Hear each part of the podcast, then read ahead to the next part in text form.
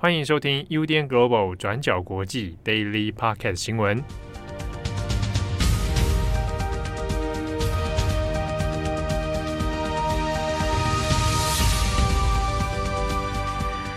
Hello，大家好，欢迎收听 UDN Global 转角国际 Daily Podcast 新闻。我是编辑七号，我是编辑慧仪。今天是二零二二年七月二十九日，星期五。好，这个。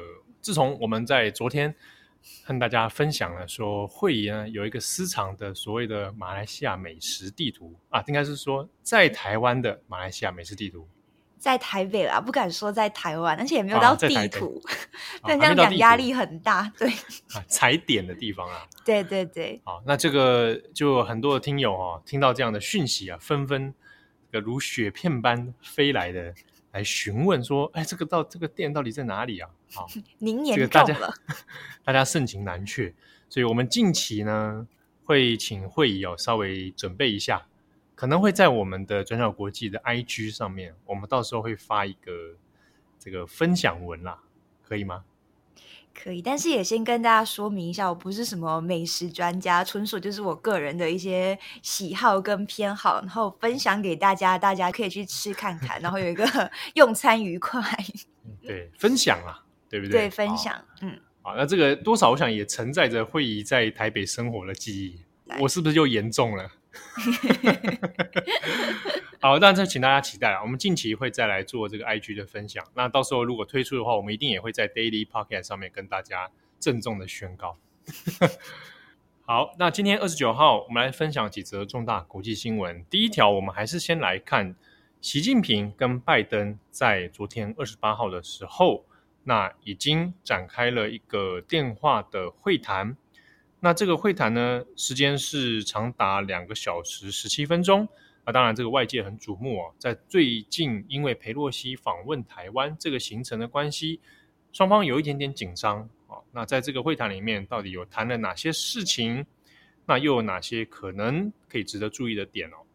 那我们先说一下结论哦。在这一次的双方会谈里面，倒是没有特别出奇的发言，不管是习近平还是拜登啊，那两边的言论其实严格说起来呢。都算是合情合理啊，算是情理之中，各自都有讲出了原本一贯重申的立场，所以严格来讲，他还没有特别的很激烈的冲突或者很分歧的想法或言论哦。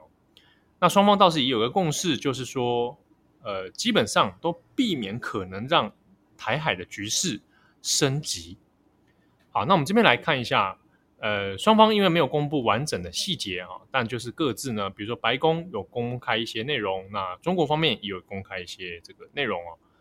好，那我们看一下，在白宫方面所公开的，拜登在这场会谈里面啊，双方有讲了哪些事情？比如说，双方也不只是针对台湾的问题哦，也有谈到气候变迁，也有谈到这个疫情的公共卫生安全。啊，那也包括了乌克兰战争的一些详细事情哦。那以及说到底美中双方的关系，啊，既竞争又合作，那细节要怎么样来处理啊？那以及可能未来不排除要让拜登跟习近平双方可以有一次亲自的啊本人的面谈会谈，也许会来做相关的初步规划哦。不过呢，针对于近期这个台海局势哦。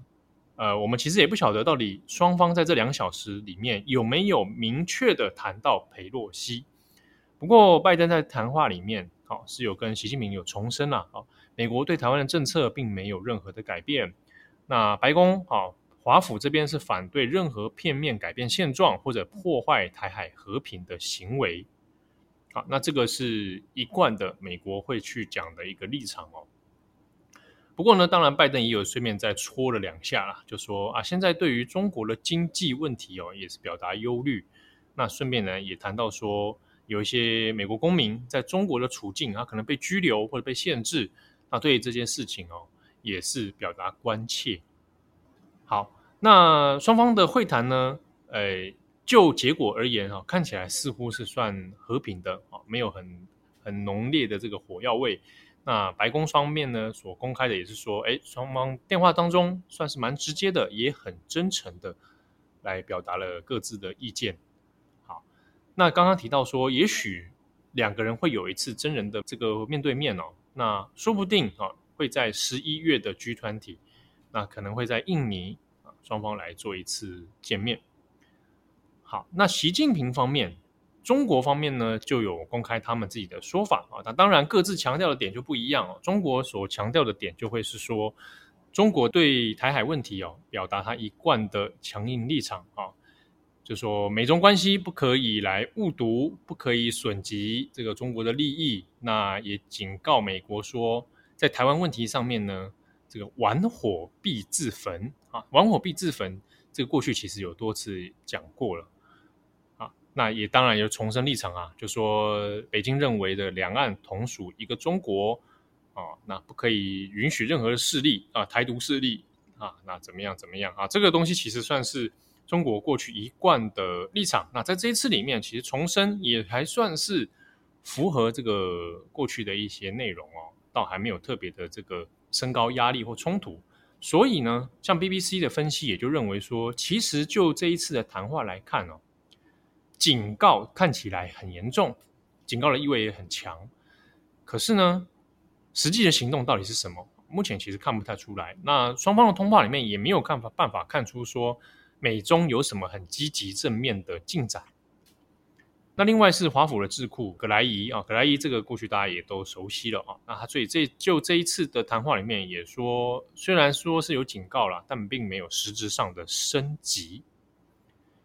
好，那我们又回到一个问题是，裴洛西到底要不要访问台湾？目前为止，其实都没有一个明确的说法，但也有一种认意见是认为说，就这一次习近平跟拜登的谈话来看，哈，电话来看，看起来那裴洛西要访问台湾应该是势在必行，哦，并没有一个很强烈的阻止。不过呢，现在是像彭博社哈，他有引述一些知情人士的讯息哦，是说可能预计是在二十九号的时候。就要来准备他的亚洲之旅了。那这个行程里面包括了日本、南韩、马来西亚、新加坡。不过具体到底行程怎么安排，这个目前都是不晓得的。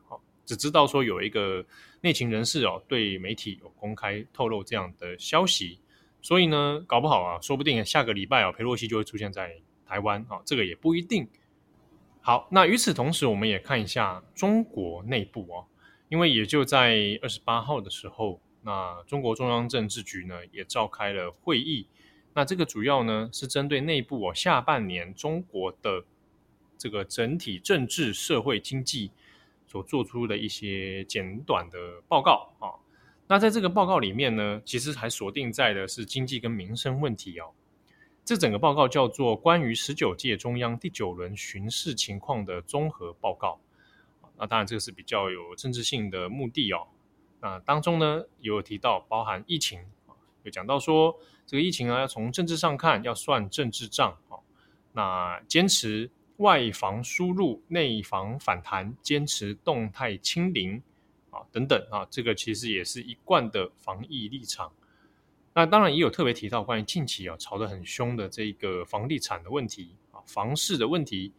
那在这一份报告里面。也有提到说，一定哈要落实地方政府的责任哈，一定要保交楼稳民生。保交楼，这当然就是涉及到这个烂尾楼的问题啊，所以一定要保证你交楼哦。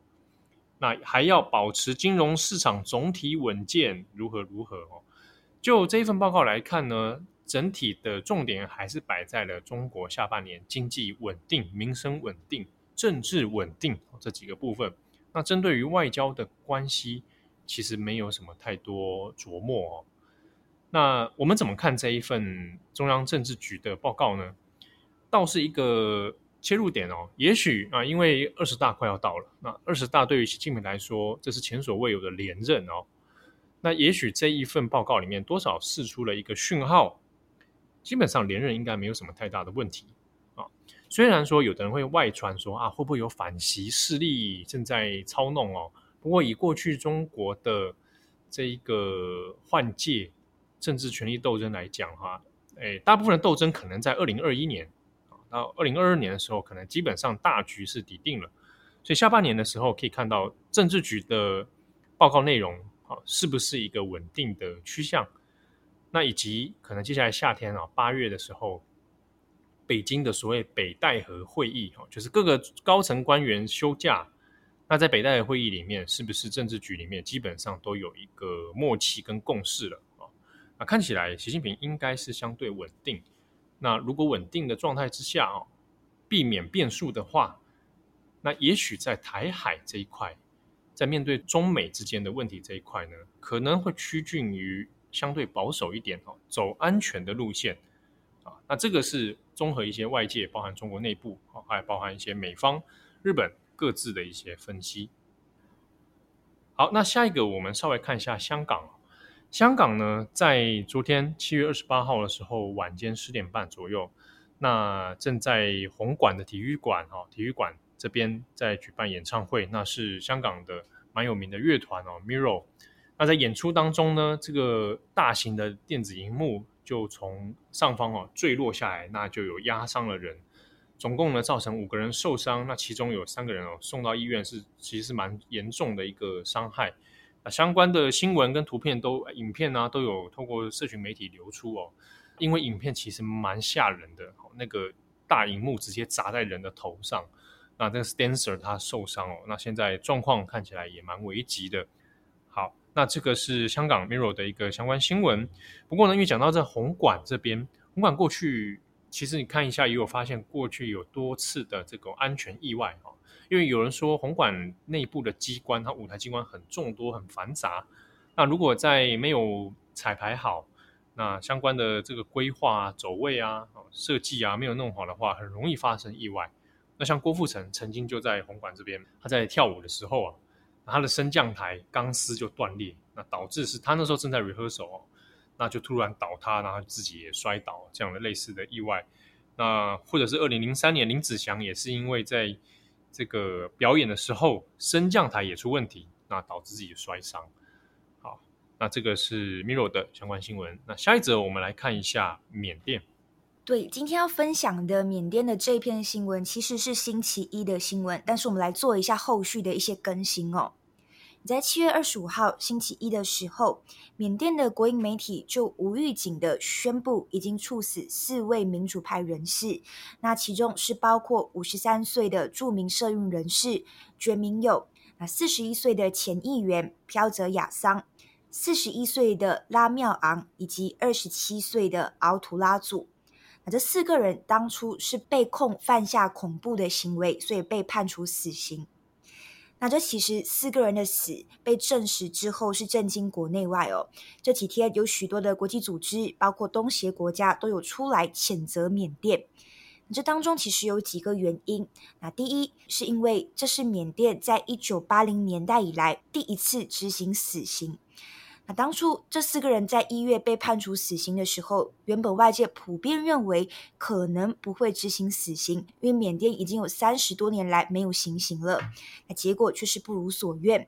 而且，针对这四个人的死呢，军方到现在依然没有透露太多的细节，像是他们具体犯了什么恐怖行为，那甚至呢，连确切的行刑时间也都不愿意透露，那也拒绝交还四个人的遗体，所以根本没有人知道他们在行刑前到底经历了什么事情。那第二也是，那这是缅甸军方不理会国际的呼吁，一意孤行的执行死刑哦。因为像是在六月的时候，柬埔寨的首相，同时也是东协现任的主席洪森，那就有写信给军方的首领敏昂莱，他就呼吁军方不要处死异议人士。那联合国其实也有做出特别的呼吁。那这当中角色比较尴尬的就会是洪森哦，因为洪森当初是冒着很多的压力，还有外界的指责，他坚持自己能够跟这个敏昂莱对话，能够跟敏昂莱建立良好的关系，来平息缅甸的这个乱局。那结果呢，缅甸政府这一次的一意孤行，就是让洪森感到非常的挫败。那这四个被处死的人呢，其实也就引起了很多的争议。那现在在缅甸，军方为了就是杜绝任何抗争的可能性，就已经在这个永胜监狱周围加强戒备。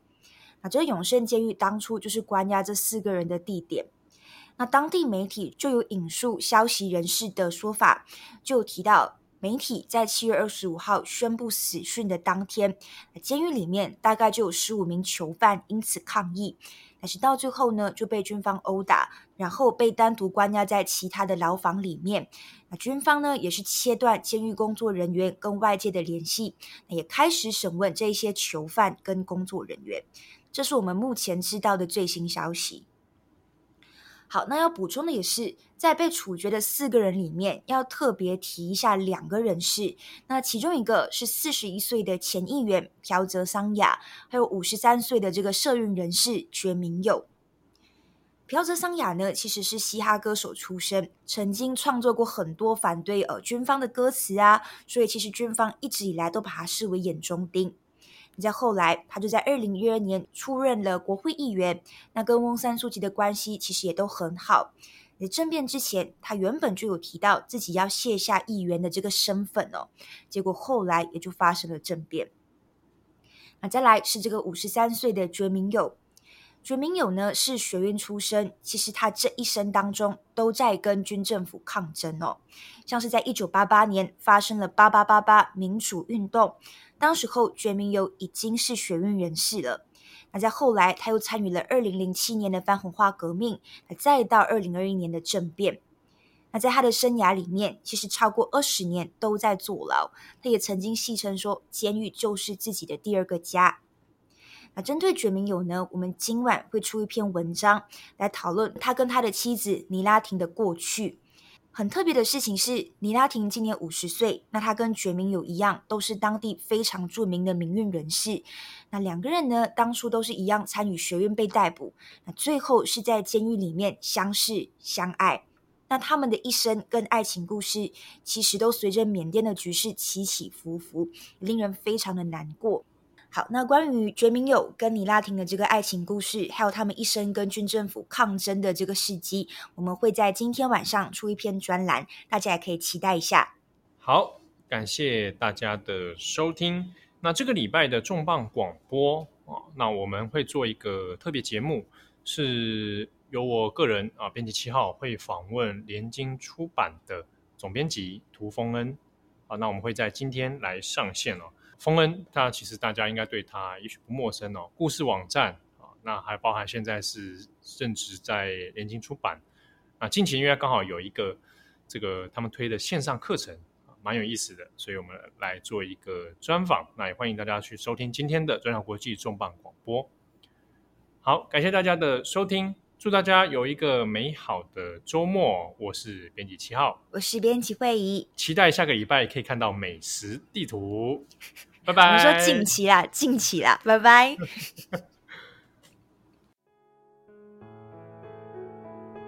感谢你的收听。如果想知道更多资讯，请上网搜寻 UDN Global 转角国际。